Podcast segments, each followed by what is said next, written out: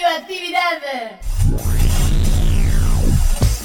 Esto es El hombre de la vaca. El hombre de la vaca. El hombre de la vaca, Un programa para la salud. que propone Muchos días y buenas gracias. Con la voz de un colifato ilustre. Hugo López. Mu.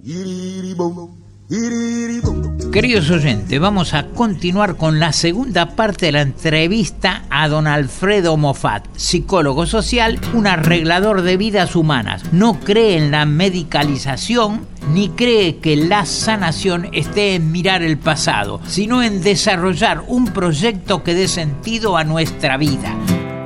Alfredo, ¿qué te parece que es lo más loco en esta época? Lo más loco creo que es esto, de que estamos solos y amontonados. Entonces no hay proyecto, ¿no? No hay proyecto. El proyecto se hace en un grupo, en una, en una sociedad, y entonces este, cada uno está solo y pierde sentido este, esta aventura de existir, ¿no? Eso y que trae, trae la violencia. Trae el otro sinónimo, quedó solo y aparece la cultura virtual. La cultura virtual es delirante, ¿no? Porque el otro es una especie de fantasma, ¿no? Perdemos los cuerpos, que es la manera de vivir, ¿no? Y la mirada con el otro.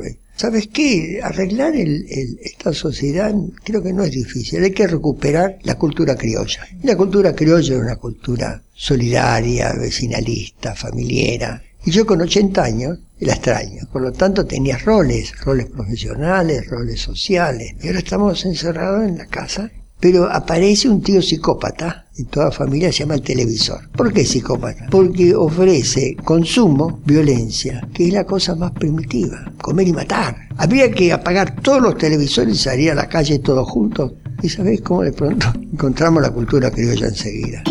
¿Qué cosas simbolizan la salud mental? Ahí recogería lo que dijo el viejito Freud, que algunas cosas se pueden sostener. Dijo Liebe un Arbeit, que en alemán quiere decir amar y trabajar. La salud es amar y trabajar. Alfredo, tenés 80 años igual que yo. Te felicito, Alfredo. Eh, dale a los oyentes tres opiniones para llegar bien a los 80. Mira, si vos haces cosas con los demás, una de las ventajas es que no morís. Porque uno muere cuando muere la última persona que te quiso. Y después la lucha también, porque si no lucho me aburro. Es eso, y después estar en contacto con los otros. Eh, Pero es la primera vez que estoy, soy viejo.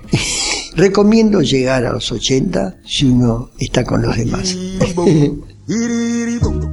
Gracias, Alfredo. Muchas gracias. Esto fue El hombre de la vaca. Por la aplicación de la ley de salud mental. Una producción de Cooperativa La Vaca. www.lavaca.org. Mu.